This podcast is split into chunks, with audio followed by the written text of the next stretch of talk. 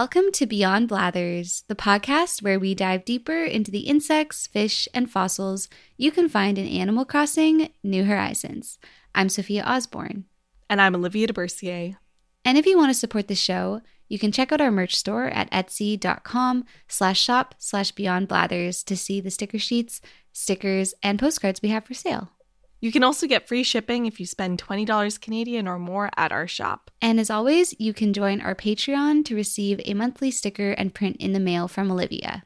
So this week we have a dinosaur. Yay! They're always my favorite episodes to research and talk about.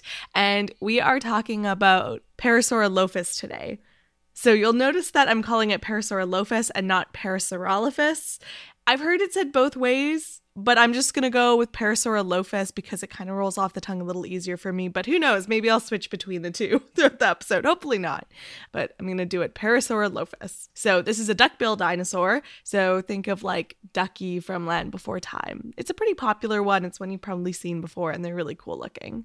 Oh yeah, I'm I'm really excited for this episode. It feels like a long time since we've done a dinosaur. I'm a little bit scared to be pronouncing this name, but I will try my best. yeah, it's kind of a weird one. Like it makes sense when you hear it and then you try and say it as well and it's like it's definitely not the easiest one to say. I I distinctly remember one time I think I was working at the nature center and like a small child said the word Parasaurolophus to me perfectly. Like I had a Parasaurolophus toy and the kid was like five or something and i was like see you can teach kids anything. Because if the kid can say parasaurolophus perfectly they're good. Like you can oh, teach yeah. them more complicated words. Right and they're the ones with the sort of like crest mm-hmm. thing at the back of their heads right? Yeah yeah they're those. Okay yeah i know. Yeah that's quite a that's quite a famous dinosaur for sure. Yeah. It was definitely like my favorite as a kid probably because land before time and you know, as an adult, very few people ask you what your favorite dinosaur is. So definitely my old favorite used to be Parasaurolophus, and my new favorite is Pachyrhinosaurus. So I just want to say that because I want people to know what my favorite dinosaurs are. How about you, Sofia? What's your favorite dinosaur? I mean, I guess it's not technically a dinosaur, but I love any of the like marine reptiles that yeah. are extinct, like ichthyosaur or um like mosasaur Mm, I just love. I just wish I was in the ancient sea. That's very but, on brand. Yeah, but like in a in a very sturdy submarine. But I want to, to be there. Yeah. Please take us there. Well, I'm super excited to get into it, but first let's see what Blathers has to say. So when you bring him a Parasaurolophus fossil, he'll say, "Hooty hoo, para." what? Blathers. Hooty hoo, Parasaurolophus. I like to think of it as the beast with the golden tones. You see, the three foot structure of hollow bone atop its head may have been an elaborate noisemaker. As a dyed in the feathers optimist and music fan, I like to think it serenaded the late Cretaceous. This is a very colorful description. Yeah, and Blathers is a music fan? I didn't know that. Also, Sorry, but what does dyed in the feathers optimist mean? Dyed in the wool. It's like oh, like, I've know. never heard this expression before. Yeah, un- unchanging in a particular belief or oh. opinion. The more yeah. you know. There's a little owl, owl. Pun. An owl pun, but it, it went over my head. went over my feathers. Dyed in the wool is one of those things that I've like always heard, and I'm like, yeah, what does that actually mean? Hmm. Wow. We learned so much on this podcast. But yeah, like I totally agree with this. Serenading the late Cretaceous, like, can you imagine what that would have been like to just hear this amazing, like, calling through the woods? I very much imagine it would be like when you're walking through the Rockies and you hear like an elk bugle, which is kind of a scary sound and very haunting, but it can also be quite beautiful. I don't think I've actually ever heard an elk bugle, but yeah, I imagine Ooh. it is. We should edit one in now because it's a crazy sound. It's like people should know what it is because I think they would get really scared if they heard it camping and didn't know what it was. okay. It's, it's kind of like a like a scream yell. so maybe I don't know other people. I guess it's not. I shouldn't call it beautiful. It's it's mostly like crazy and terrible. But like you're in the mountains, so it feels aesthetic.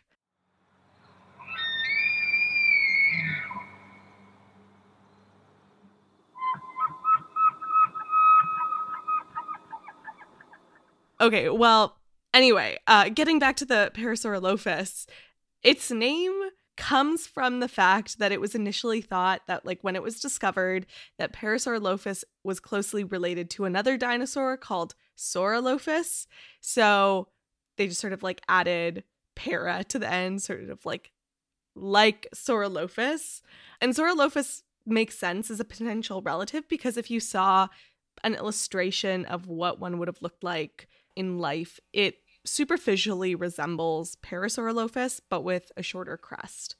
Now we're realizing that Parasaurolophus is actually within the subfamily Lambeosaurinae.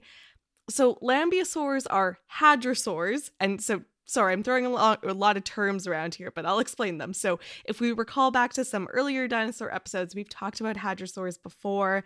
They are these sort of large herbivore kind of cow like dinosaurs. At least that's how I imagine them. They've got uh, a very large body, very square, and they have that sort of beak like bill.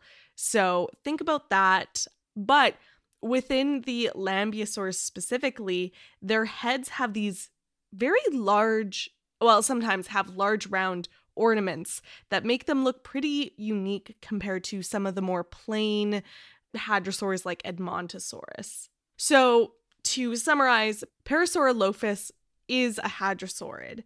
Like other hadrosaurs, Parasaurolophus ate plants and had a delicate beak that helped them select their food quite carefully. So they seem to have eaten really any kind of plant. They had teeth batteries behind the beak. Those are really good for grinding down hard plant material, and they would be able to continually replace those teeth as they wore down, which is pretty common among herbivores that we've seen that are extinct and also some that exist today. Wait, what are teeth batteries? They're basically like big tooth chunks. Think of like really big molars. It's it's just like a term that sort of means how the teeth like the teeth are kind of all together is the best way I can describe it. Like it's just a chunk of tooth, but they kind of look like a whole bunch of teeth all together. I was just like, oh, gotta recharge my teeth batteries. That's right. In order to eat. Oh, yeah. I forgot to recharge them. Yeah, that's that's what that means. And like the other thing that they have in similar with other hadrosaurs is they probably weren't super good at defending themselves other than like their size. Uh, so they were probably prey to a lot of carnivores. Big things like the theropods that looked a bit like T Rex, like Gorgosaur and Albertosaurus, but also small Parasaurolophus would have been preyed upon by smaller theropods as well, like Deinonychus and those sort of velociraptor style, you know, if we're thinking like Jurassic Park velociraptors, those sorts of carnivores. Yeah, you mentioned their size. How big were they? They were pretty big. The sort of smaller end, we're seeing around 31 feet or nine and a half meters. And at the large end, they could be 39 feet or 12 meters. So we're talking about a very large animal that could weigh from half a ton and in pounds that would be about 5500 to 6600 pounds. So this is really like small elephant sized huge creature. And despite their size it seems like parasaurolophus was actually capable of running on two legs which is really cool because if you imagine like the dinosaur posture that you saw as a kid, maybe with these outdated books and stuff, they were often very upright. And even though they didn't look quite as upright as like a toy Parasaurolophus might, they still had that capability to sort of just be on two hind legs walking around. Overall, the posture of this dinosaur was the stout body. It had a long, straight tail sticking out, sort of to balance it out. And its legs were relatively thin, especially the front legs, with feet that had these elephant like big pads under their feet to support their weight. So imagine kind of like a dinosaur kangaroo where, you know, they're foraging on four legs, kind of looking for food, but as soon as it sits up and starts walking around, it's pretty much just moving around on the two back legs. The other handy thing about being able to walk around on two back legs is that hadrosaurs were capable of accessing a food source that other herbivores like ceratopsians or ankylosaurs weren't, which is food that was higher up, leaves on higher parts of the trees because they could rear up and nibble on higher parts of the tree. And because of where they lived, which was primarily this sort of interior seaway area, there weren't a lot of sauropods with long necks around there. So they weren't competing with sauropods for those higher elevated food sources.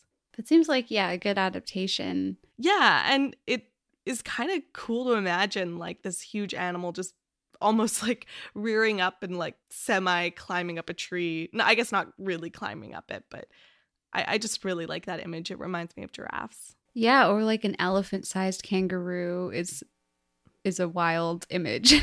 yeah, like I really recommend searching up an image of like a Parasaurolophus next to like an average human. I think those images always give me a really good sense of like, wow, if I saw this in real life, I would be so tiny and this thing would be so huge. it just really helps you picture it. And then you can look out your window and imagine a big Parasaurolophus there.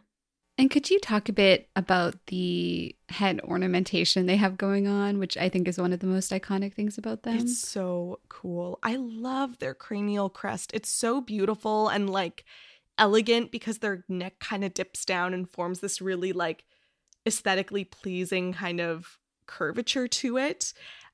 So the head itself with the crest was like five feet long or 1.6 meters. So really long. And the crest, really, there's nothing alive that has something similar today quite like it. Not only is the crest beautiful, but it has some really neat purposes, we think at least. Over the years, the purpose of this cranial crest has been hotly debated. Perhaps at first they were thinking, well, it could be some kind of weapon, maybe like horns on a bighorn sheep or a rhino horn, but it doesn't really seem like it would be a very good weapon. It's in a weird place, it's not very sharp not very strong, so maybe not a weapon. But maybe it helped them brush vegetation out of their way or sort of acted like a vegetation guard so they weren't constantly getting poked in the eye by branches. But that doesn't seem super right either. Some people thought, okay, well, if we look on the inside of this cranial crest, there's a lot of tubes, so maybe it helps them smell better. And then some even thought that it could be some kind of snorkel or an air container. And this made some sense at the time because it was thought that hadrosaurs were partly aquatic. So a snorkel would be useful for them to spend more time under the water foraging for food. Or if it were an air container, like they were just holding air in there to breathe, they would have sort of acted like an oxygen tank as they chowed down on seaweed. But these theories don't really work because there's no opening at the end of the crest to act like a snorkel. And also, the space that exists within that cranial crest that would potentially hold air just is really very small. So, it wouldn't be all that helpful for such a large animal that has to breathe a lot of air. That's such an interesting theory. Like, I don't think that that would be the first thing that I would jump to, would just be like, oh, it has like its own built in snorkel on the top of its head. Yeah.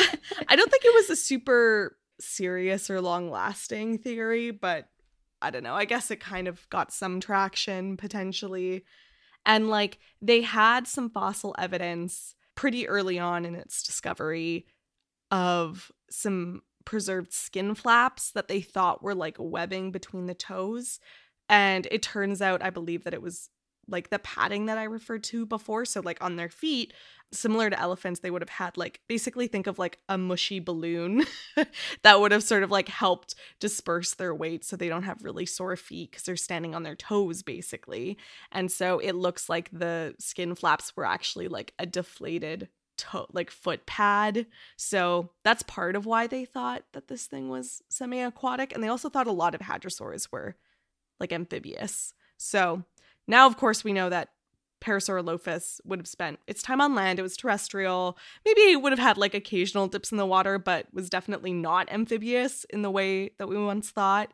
So in 1975, paleontologist James Hopson further developed a hypothesis that seems pretty legitimate even today.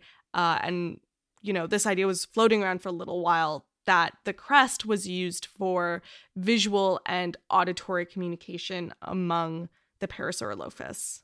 Yeah, how do you figure out something like noise with just the bones. It's really cool. So basically another paleontologist david Weishampel looked at the structure of the bones and i mentioned before that there was a bit of a tube structure so think of like yeah it was like a tube that goes up the crest and kind of does a bit of a u-turn at the top and comes back around so this kind of looked like a resonating chamber and much like resonating chambers seen in wind instruments like the saxophone or tuba or flute, this structure actually looked very similar to this instrument from the Renaissance called a crumhorn, which is a very funny name for an instrument. I kind of love it. We don't hear about them a lot today, but it basically looks like a long recorder in the shape of a J. So imagine that. That's the crumhorn.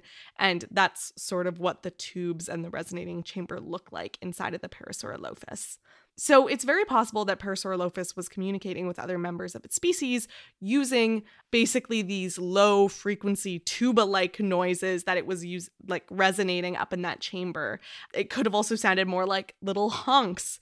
And I have this really charming memory of Amanda, who was a guest on our show back at the the start of the podcast a long, long time ago to talk about Pachycephalosaurus. And she was an interpreter at Dinosaur Provincial Park, and she was talking about Parasaurolophus and blowing very loudly into this like DIY Home Depot tube that made this honking sound for all of us. And it was very funny and very cute and interesting. So that's always what I think of when I think of the sound that Parasaurolophus makes. Yeah, I can imagine that for sure. Further studies have shown that other crested hadrosaurs, so dinosaurs including Corythosaurus and Lambeosaurus, could have also used similar resonating chambers to produce noise. So they also have kind of weird head ornamentation. So that's really neat. And the other thing we've realized is that the inner ear structure of hadrosaurs indicates that they probably had pretty decent hearing. So they could have actually heard things like honks and low frequency tuba toots, which uh, supports the idea that this was producing auditory signals. Because we do want to look like, okay, if they were producing these noises, could members of their species actually hear those noises as well? It seems like a basic question, but it has to be checked in order to support a hypothesis. The other thing I wanted to mention about the cranial crest is that as Parasaurolophus grew, its crest would have changed shape. And so the sound it could produce would have changed as well. So, for example, a young Parasaurolophus would have produced a higher pitched sound better for traveling short distances versus an adult producing lower frequency sounds. And that kind of makes sense because you would think that a young, a juvenile Parasaurolophus would have probably wanted to stay closer to the herd, may have been communicating more with its mother, and thus wouldn't really need that long distance noise quite as much. And just to clarify, like the cranial crest, if you look at an illustration of the fossil, it's the, the tubes are going from the nostrils all the way to the back of the crest. So it's it's quite a large chamber here. And why would they be producing sounds? What's the point of that?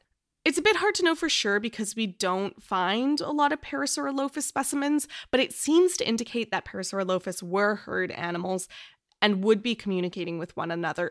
Although we don't have fossil evidence of this, like with other herding animals like ceratopsians, where we find bone beds of many specimens all together, which indicates a herding behavior. Parasaurolophus is a rare dinosaur. It doesn't seem to preserve well, or something is going on there, not really sure. So instead, we are inferring this social behavior from the presence of the crest.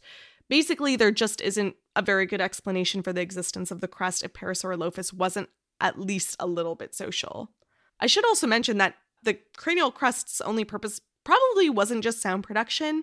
It probably also helped Parasaurolophus regulate its temperature in some way, and it also was probably some sort of visual display as well. It may have indicated the sexual maturity of an individual, so it was a good signal to let males and females know that it was ready to mate, it was at the right age, or it may have also helped them figure out what species they were. Maybe they needed sort of like a little hint, like, ah, this is the same species as me, therefore I can mate with it, kind of thing. Yeah. And so, what's the history of the actual, I guess, fossils, especially since you said they're quite rare? Yeah. So, the first Parasaurolophus was found in 1920. So, like, over 100 years ago by a University of Toronto field team along the Red Deer River in Alberta in the Dinosaur Park rock formation. I will also mention here that some places I read that the team was actually from the Royal Ontario Museum. So I think from what I could read, the museum seems to have funded the trip. So it was a bit of a collaboration between the University of Toronto and the museum. So just to clarify there, in case people are like, well, I heard it was the University of Ontario, or sorry, the Royal Ontario Museum. Yeah, so it's 1920. They find the very first Parasaurolophus, and this species was named Parasaurolophus walkeri in 1922 by someone named William Park. Walkeri became the Parasaurolophus type species, and Park was the one who mistakenly thought that the Parasaurolophus was closely related to Saurolophus, which is an entirely different dinosaur. And although Saurolophus has a similar, albeit shorter and pointier crest, it does not share the tubes running through the Parasaurolophus's crest. But what happened is that after this discovery, which was a relatively complete type specimen, we really don't have a lot of other good specimens of Parasaurolophus in Alberta.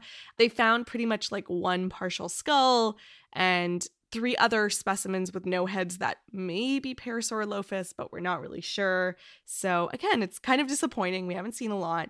But eventually, a second species called Parasaurolophus tubicen was found, and it was named for the Latin word for trumpeter. So, tubicen, trumpeter.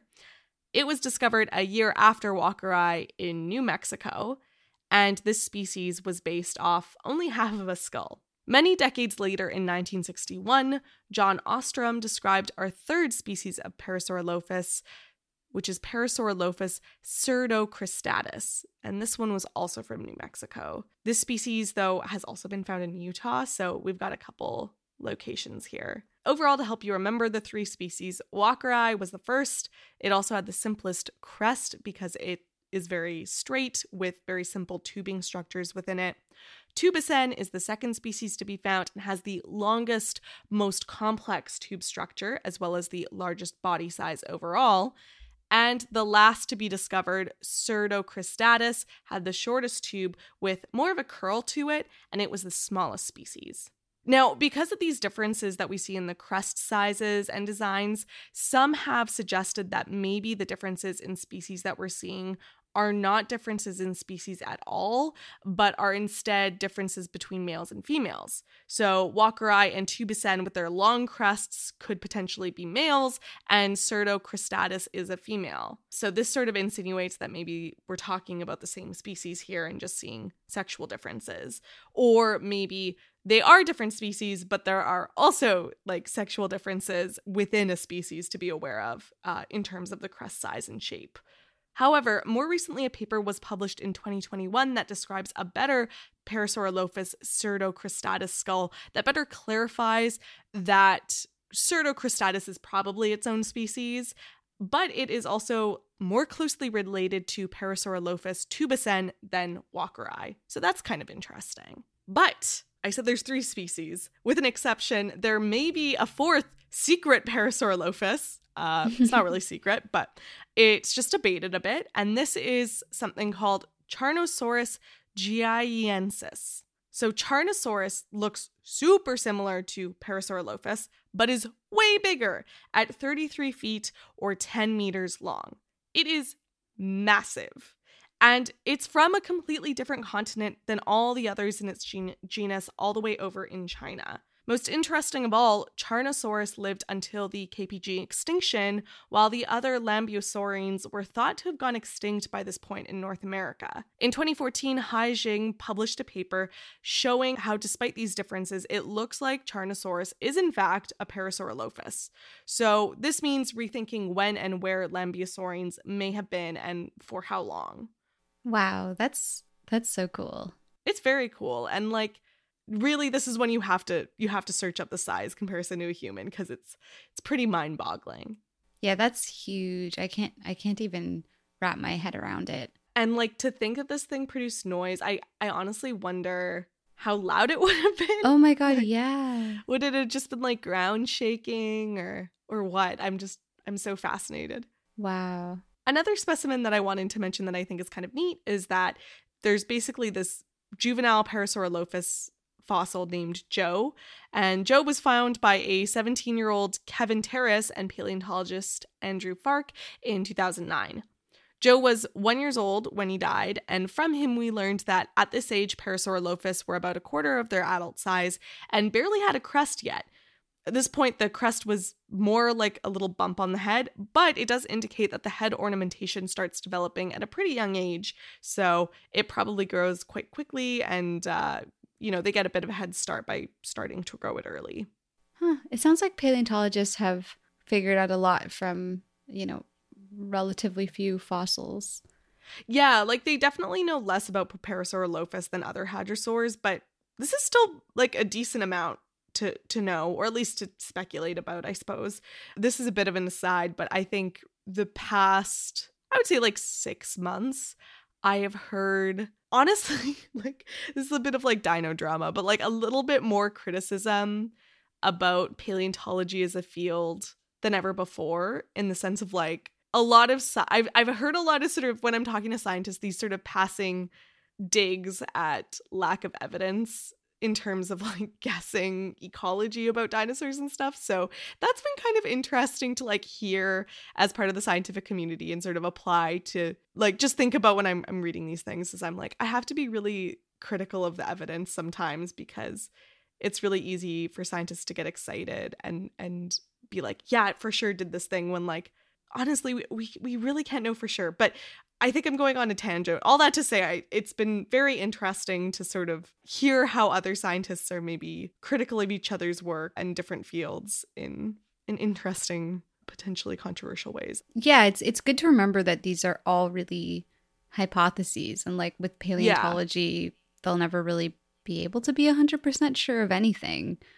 Yeah like i think it's we we can try really hard to make the evidence work for things and we can have a good idea, but really we just always need more evidence and like these ideas might change really soon or it might take decades before they change again. Hard to know, hard to say. But I guess that's part of what makes paleontology so exciting is there's so many twists and turns in the way we imagine these animals and the ways that technology is developed to allow us to understand them better. So I don't know. I think I think it's really cool, and it, it still makes me excited to learn about paleontology further. Yeah, it's still such a mystery for sure. Yeah. And so to end it off, I guess I was wondering what the world of Parasaurolophus looked like. The three Parasaurolophus species, so not including Charonosaurus, lived along the western interior seaway. So, this was the sea that once split North America in half.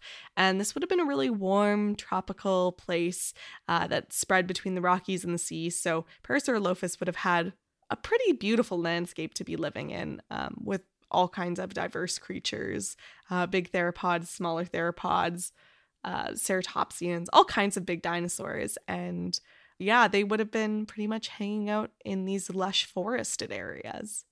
So cool.